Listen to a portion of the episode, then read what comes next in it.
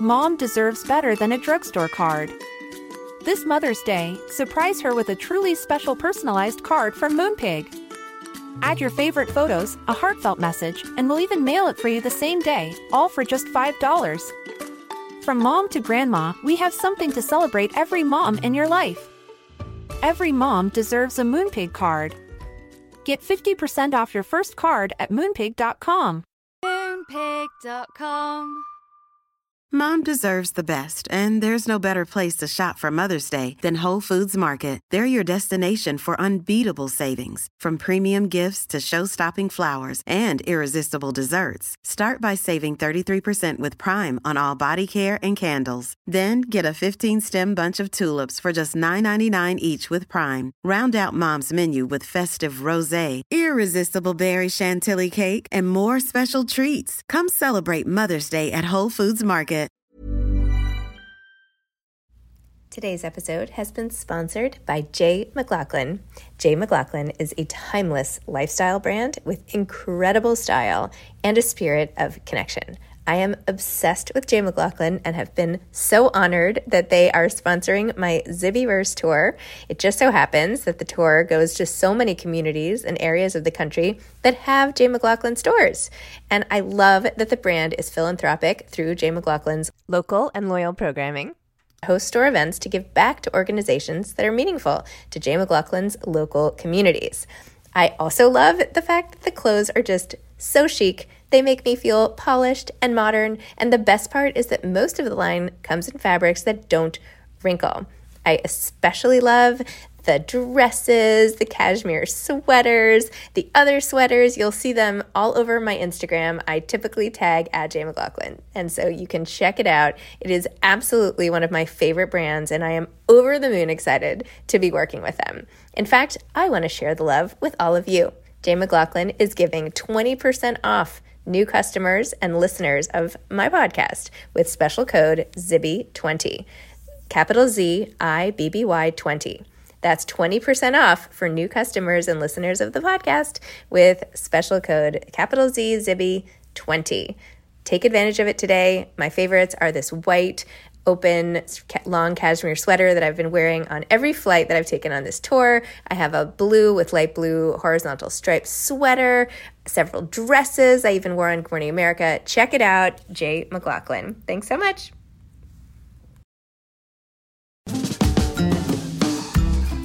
Hi, I'm Zibby Owens, the creator and host of the award winning podcast that you're listening to right now. Thank you so much, called Moms Don't Have Time to Read Books. It is a daily podcast, 365 days a year, and each day we talk to an author about all of the things related to their career, their book, their life, and more in 30 minutes or less because who has time? I am now an author myself, although I wasn't when I started this podcast. And you can get my new memoir, Bookends, a memoir of love, loss, and literature, wherever books are sold starting July 1st. And my children's book, Princess Charming. You can learn more about me at zibbyowens.com. But really, you're here to learn more about the authors, and that is what we're going to do. Also, be sure to check out all the other podcasts in the Zcast Podcast Network. You can learn more at zcastnetwork.com and definitely check out those shows as well. Alexandra Horowitz is the author of The Year of the Puppy How Dogs Become Themselves. This was guest hosted by Juliana Goldman of Mama Den. Alexandra observes dogs for a living. Her research began more than two decades ago, studying dogs at play, and continues today at her Dog Cognition Lab at Barnard College. She is the author of Inside of a Dog What Dogs See, Smell, and Know, and three other books, including On Looking, Being a Dog, and Our Dogs Ourselves. She lives with her family of Homo sapiens, Canis familiaris, and Felis catus in New York City. Alexandra Horowitz, author of The Year of the Puppy How Dogs Become Themselves. Thank you. It's great to be here. So tell us about this book and why you wrote it. This book is a little bit of a scientific memoir of the first year of a puppy, our puppy's life. I am not only a dog researcher, a dog scientist, but you know, I've lived with dogs all my life, but I'd never known a dog from the beginning of her life, from the very first days of her life. And anyone who gets a dog later in their life, if it's months or years later, I think we all wonder what was it like? You know, what is responsible for the personality that we see now or the problems that we see now? I wish I could go back there, you know, and see their puppiness. So here I did. I started from the beginning. So you detail the birth, right? Which was like it was beautiful. I'd never really. I felt like I was along for the ride and seeing how long the actual birth process takes, how yeah. calm the female dog is. Tell she just gets to work, right? Yeah. I, I, do, I do feel like the female dogs I observed giving birth because I watched a couple of litters you know, looked initially a little puzzled about what was happening, and then they're down to business. Yeah. They're professionals right away. And, you know, a human can help them, a person can be there assisting, and sometimes that is helpful. But really, they are responsible for not just birthing these pups in our in this case the case of the litter from which i adopted a puppy later. She delivered about a puppy every hour and she had 11 puppies. So she births them she pulls them over to her she eats the placenta she licks them so they start breathing. She gets them into a posture so that they can nurse. And then all the while keeping track of the other 10 who are who are there at her belly. So it's extraordinary. And it is really moving to see. It's a sort of a result of our current way of dealing with and living with dogs that we rarely see births of dogs unless we're breeding dogs or mm-hmm. accidentally, you know, wound up with a dog who got pregnant. And 100 years ago, that probably wouldn't have been the case. 200 years ago, definitely not. You know, people were there for the early days of their puppies' lives. And so it was spectacular to see. What is more formative, that first period of a dog's life when they're with their their litter, or the period kind of when they're when they're taken away? My answer is going to be a little unsatisfying, which is both are most formative. I mean, both are formative insofar as that early time in their life when they're with their mom and their litter, they go through these extraordinary changes from being a blind, deaf dog who can't uh, move at all, basically, or regulate their own body temperature or relieve themselves voluntarily, to several weeks on, gamboling about, following each other around. And there's an early socialization period, which is really critical for them forming a kind of robust equanimity when they face whatever they're going to face in their life. But then when they do wind up coming into a human home where there might not be other dogs as models, or sort of to show you what to do or how to be a dog, and the human home is already completely set up, right, and arranged and so ordinary for us people, but extraordinary for the pup, that also can be a moment depending on how they're incorporated into the family, which is really determines what their future is going to be like with that particular family or with people generally. So they're both influential. And we think about like one to seven in terms of the ratio of human years to dog years, but that's not really accurate when we're talking about those first couple of months, right? Yeah. When I was writing my first book, Inside of a Dog, I went into a deep dive about where that one to seven yeah. ratio came from. And as far as I could tell, it's kind of a back extrapolation from the fact that our average lifetime is 75 or so years, and dogs was about 10 years. But as you suggest, and future research ha- has shown that they actually rapidly age, so that the first year of their life might be considered equivalent to about 30 years in a person's life, 30. right? And then they slow down. 30, 30 or 30, not not zero three. 30 right their bodies develop so rapidly and they're ahead of their brains really. They're kind of like 30 year old ad- adolescents. And so you can as you can imagine right like full of potential but also not completely in control of themselves. Mm-hmm. and then they really slow down in their development to the last years of their life. They're aging kind of at the rate that we age one of the fascinating questions that you tried to answer was whether or not once they left the litter, and even like months or weeks or even years, I think later, do they recognize their siblings? Because that's right. a question uh, we had with our dog. We bought our our dog when he was a puppy, and you know we chose between him and his sister. And we always said we should have also bought, we, mm. we should have also brought home his sister. What did you find out? Well, these pups were separated at about nine weeks from each other and from their mom.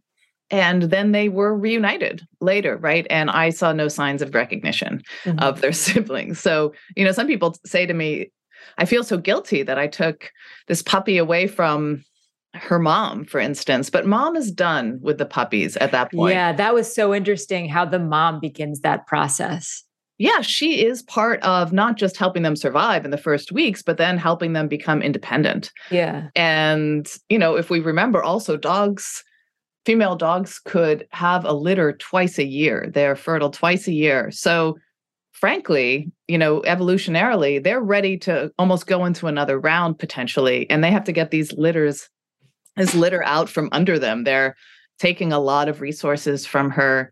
So that's part of their learning to be independent. Now, that isn't to say they wouldn't, in some distant way, have like a memory of each other. And there has been research that shows that both the mom and the litters, if they're given a blanket with the scent mm-hmm. of, you know, the mom's young or the litter's siblings or, or mom, they will prefer that. They'll prefer to lie on it than a blanket with the scent of a dog they don't know.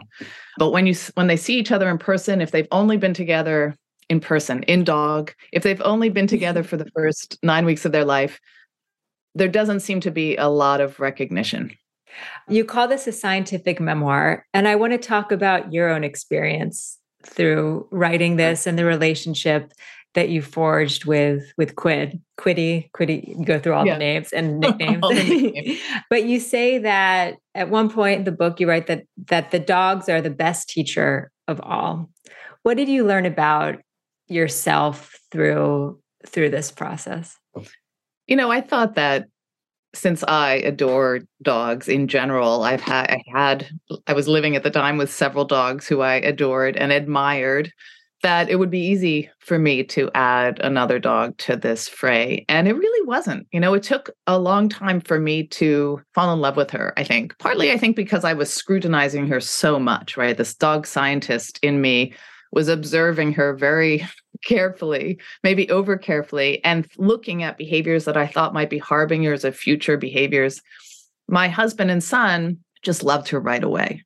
You know, they had more of like that pure visceral experience, but I stayed a little bit distant from it. And it I do think that that is the case for many people. You shouldn't expect that this dog will come into your life and then just instantly they're part of your family, right? Instantly you're responsible for them and they start looking to you for how the world's going to run. But that doesn't mean that the bond is always instant. And so I did wind up writing about that, and I hadn't expected to feel that way, frankly. But I've gotten some nice feedback that people felt reassured that even a dog scientist was not confident that I'd made the right choice. Do you think you purposefully tried not to get too close? No, I would love to have been completely head over heels for her. Mm-hmm. I think that in retrospect, what I saw was that our two other dogs, Finnegan and Upton, were older. They were about 12 when we also adopted Quid and in some ways having a puppy around you know rejuvenated them. But in other ways it felt like her vitality was matched by especially finnegan's diminishment of his life and you know suddenly quick decline toward the end of his life. And i i just adored finnegan. Finnegan is in all my other books. Mm-hmm. he you know has been this longtime companion and was just like the perfect charming sweet dog the way you know some yeah. people feel about no I see, I see you tearing up right now just talking yeah. about it oh it was we lost him this january oh. and i wrote an obituary for him as well and i think that actually uh, and then upton died a month later and quid was two after both of them passed it was a lot easier to look at Quid and say, Oh, I really appreciate you for who you are. Right. I think that simple sentiment, appreciating for who they are, mm. is what sometimes stands in the way from people really getting along with the dog in their house, right? They they're behaving badly. They're energetic when we want them to be quiet and quiet when we want them to be energetic. But we really have to see that this is the dog we have, you know, their individual personalities and try to find some middle ground with that. You alluded to some of Quid's behaviors that you were concerned were indicative of like future issues. And that is definitely the dog owner, not the dog scientist hat that you were wearing. What were some of those? Like, can you give an example of one of those behaviors that the dog scientist and you would have said, like, no, that doesn't, that that's right. not necessarily a, a, a bad sign for the future? Sure, I have a perfect one, which is yeah. that she was really barky. She would bark at all the things, you know, the new thing, the sound she hears, the squirrels she wanted to chase. She just expressed herself by barking and she had a very shrill bark. You know, I've lived with dogs who don't bark at all, and that's pretty useful if you live in New York City, for instance, as I do.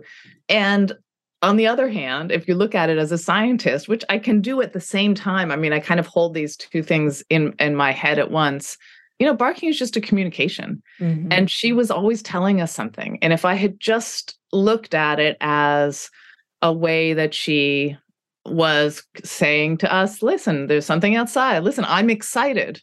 Right? Listen, I'm alone. Then then you see, okay, right? That's all that is. I'm not going to certainly not going to scold you for trying to communicate. In fact, barks probably evolved in dogs as dogs' attempts to communicate with humans because wolves don't bark and barks are right at the same frequency range as speech. So I'd be ignoring the very thing that actually might be her attempt to talk to me about. And I also thought it was fascinating because, like many others, you adopted a dog during the pandemic. So this is a pandemic puppy. Yes. And and you talk about how some of the things that you would normally do with a puppy, like taking them for a walk and hearing people like coo over, oh my God, that's the cutest dog. And like that makes up for some of these other behavioral issues. Um, right. They like go hand in hand. And you didn't, you weren't able to have that. Yeah, and I actually think that that's a, yeah. it's a great pleasure of having a dog in a city is that there are so many other people and dogs, right? And the dog is an extension of yourself. Yeah, there's community um, so, in it. Yeah, some somehow I think that we often think of eh, me included, you know, the compliment of our dog as a as a per- compliment, a personal compliment. Of right? course, it is. Yeah. and I we had none of that. We were people, you know, if we were anywhere near other people, this was peak pandemic. They moved away from us, right? And so we missed that, and more important, we missed continued socialization. And a lot of people with pandemic puppies miss continual socialization where she could just get used to encountering new things, new people, new dogs, new cats, new sounds, fire trucks, bicycles, whatever. So we wound up having to, you know, very assiduously go out and find places where she could be socialized and have encounters with lots of things. And that helped a huge amount. But it wasn't just a matter of course, we had to do it really intentionally. Ryan Reynolds here from Mint Mobile. With the price of just about everything going up during inflation, we thought we'd bring our prices down. So to help us, we brought in a reverse auctioneer, which is apparently a thing. Mint Mobile unlimited premium wireless. Ready to get 30, 30, bit to get 30, bit to get 20, 20, 20, bit to get 20, 20, bit to get 15, 15, 15, 15 just 15 bucks a month. So, Give it a try at mintmobile.com/switch. slash $45 up front for 3 months plus taxes and fees. Promo for new customers for limited time. Unlimited more than 40 gigabytes per month slows. Full terms at mintmobile.com. There's never been a faster or easier way to start your weight loss journey than with PlushCare. PlushCare accepts most insurance plans and gives you online access to board-certified physicians who can prescribe FDA-approved weight loss medications like Wegovy and Zepbound for those who qualify. Take charge of your health and speak with a board-certified physician about a weight loss plan that's right for you. Get started today at plushcare.com slash weight loss. That's plushcare.com slash weight loss plushcare.com slash weight loss. Imagine the softest sheets you've ever felt. Now imagine them getting even softer over time. That's what you'll feel with Boll and Branch's organic cotton sheets. In a recent customer survey, 96% replied that Boll and Branch sheets get softer with every wash. Start getting your best night's sleep in these sheets that get softer and softer for years to come. Try their sheets with a 30-night guarantee. Plus, get 15% off your first order at bollandbranch.com. Code BUTTERY. Exclusions apply. See site for details. Is that one of the things that surprised you while you were working on this? Yeah, well, I certainly didn't anticipate it. You know, I had started the project, as it were, of thinking about getting a puppy for our family and also imagining that I would write about the science of early dog development pre pandemic. Mm-hmm. Um, and it was just that when the pandemic came, swooped in, we acknowledged it, and everything shut down. I was watching one litter and I realized, oh, I bet it's this litter that we're going to adopt a dog from because nobody's going to let me into their house to watch right. the pups grow up.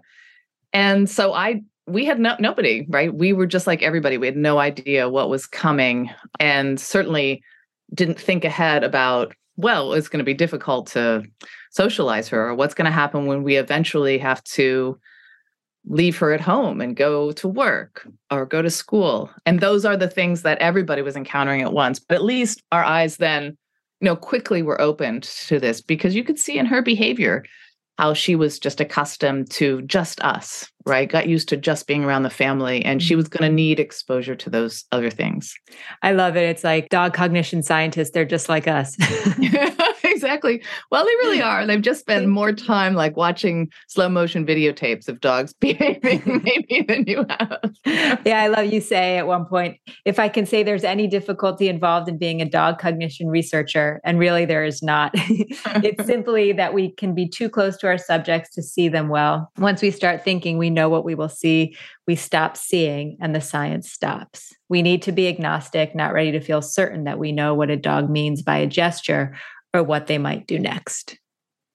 Yeah, I love that you highlight that. I think that just like everybody who lives with dogs, even as a scientist, you have expectations uh, or kind of assumptions about what the dog is doing or what they're about to do or who they are. And the best posture you can take, really, in both positions, is to be a little agnostic and let them show you for themselves. What's your, after going through this and writing about it and studying yourself through raising a puppy, having other dogs, like what is your advice now, your cheat sheet for people as they um they bring a puppy into their home?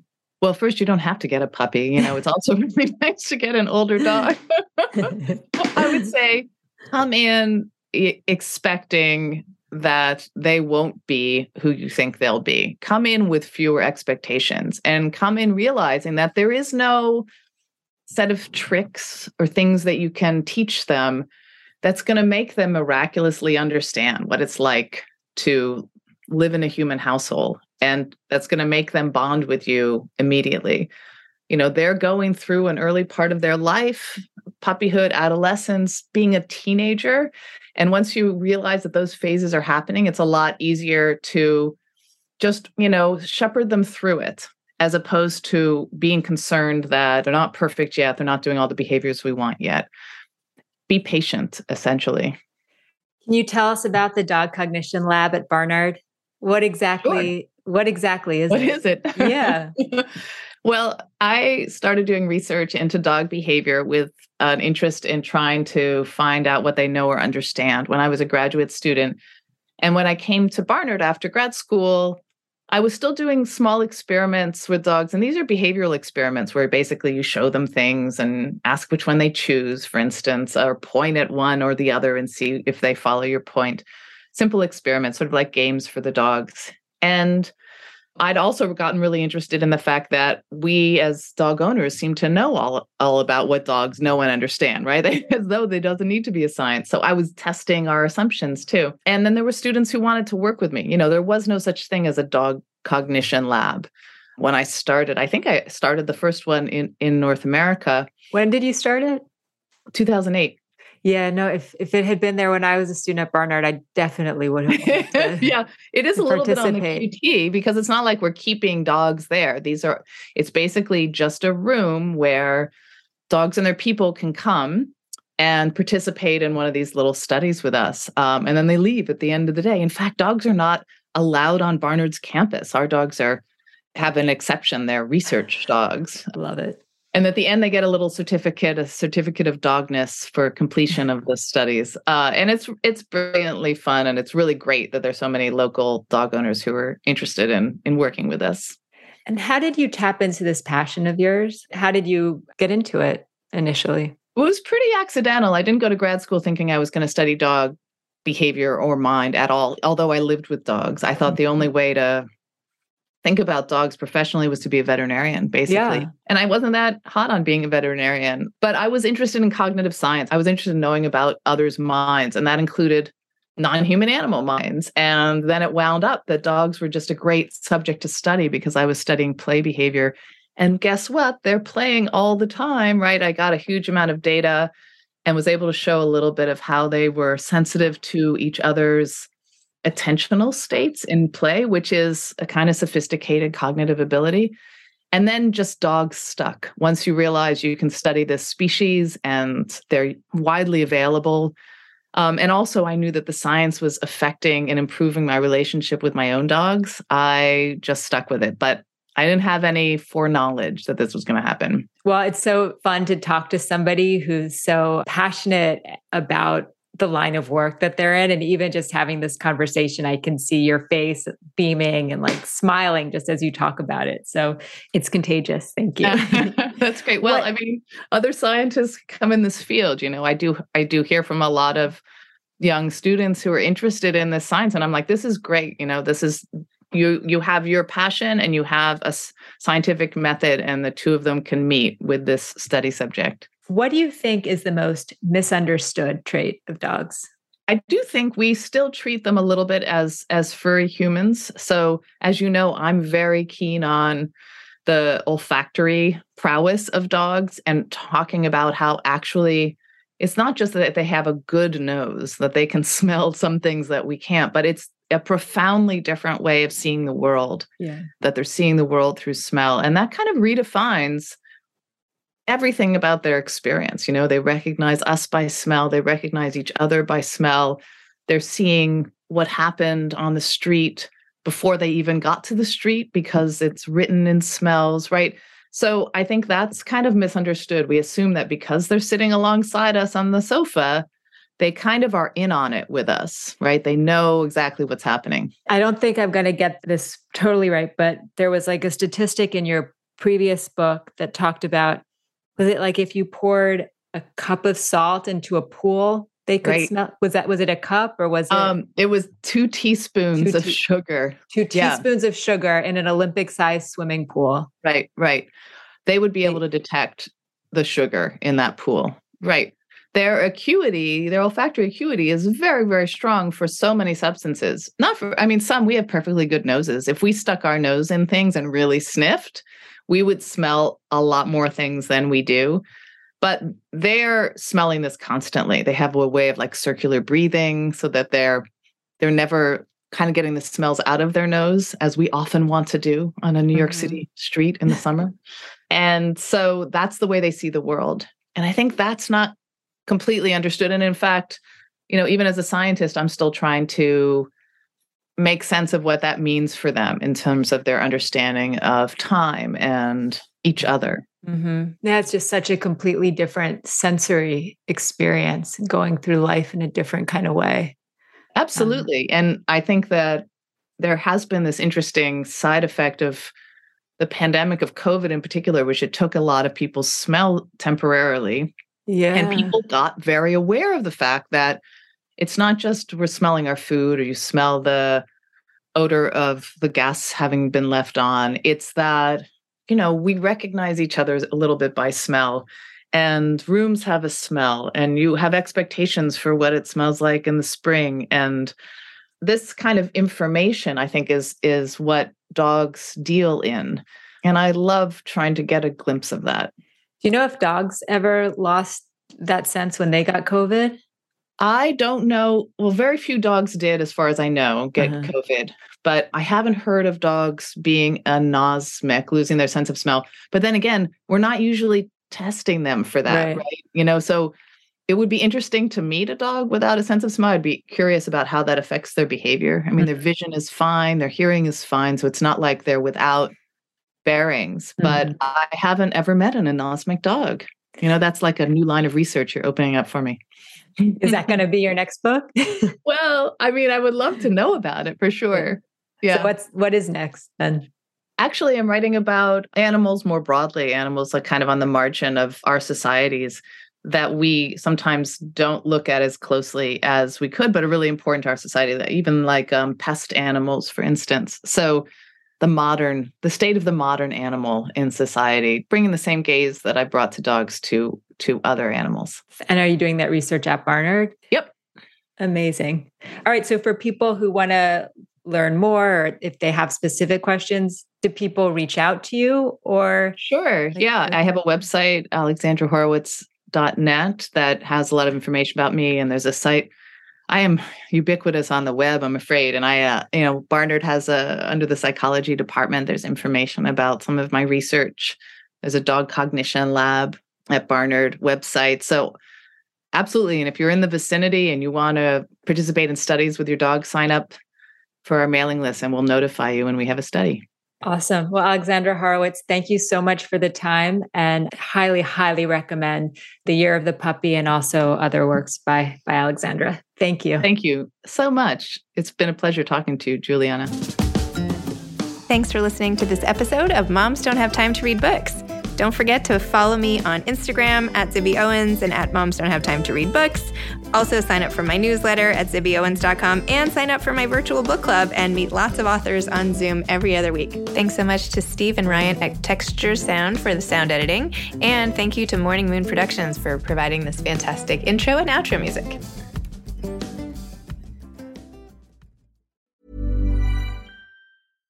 Mom deserves better than a drugstore card. This Mother's Day, surprise her with a truly special personalized card from Moonpig. Add your favorite photos, a heartfelt message, and we'll even mail it for you the same day, all for just $5.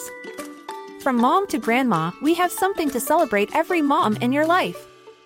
Every mom deserves a Moonpig card. Get 50% off your first card at moonpig.com. Moonpig.com. This message comes from BOF sponsor eBay. You'll know real when you get it. It'll say eBay Authenticity Guarantee. And you'll feel it.